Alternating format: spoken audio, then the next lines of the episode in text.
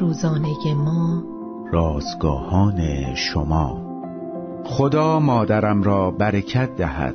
هرچه هستم به او مدیونم. آبراهام لینکلن. روز سی و نهم از شماره چهارم نان روزانه ما.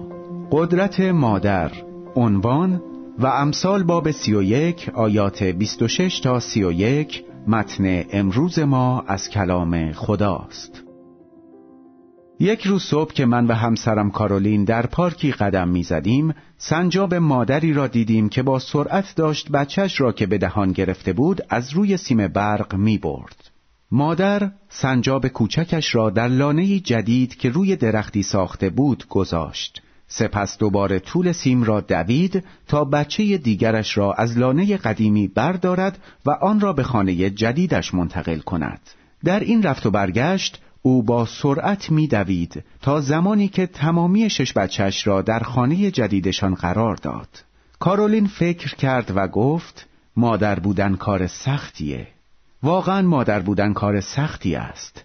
رنج به دنیا آوردن بچه فقط شروع کار است. چقدر ضروری است که مادر از لحاظ روحانی مواظب خودش باشد تا بتواند از فرزندانش مراقبت کند.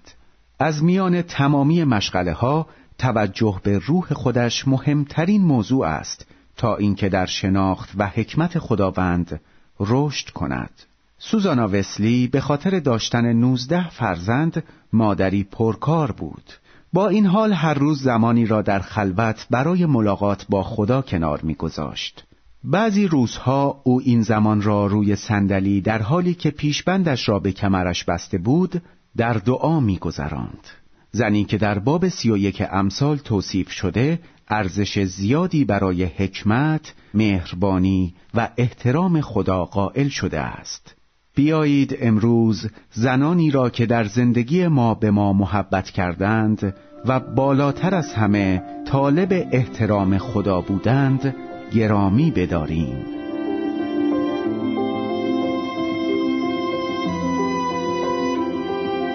کلیه حقوق متن این اثر متعلق به انتشارات جهان ادبیات مسیحی است.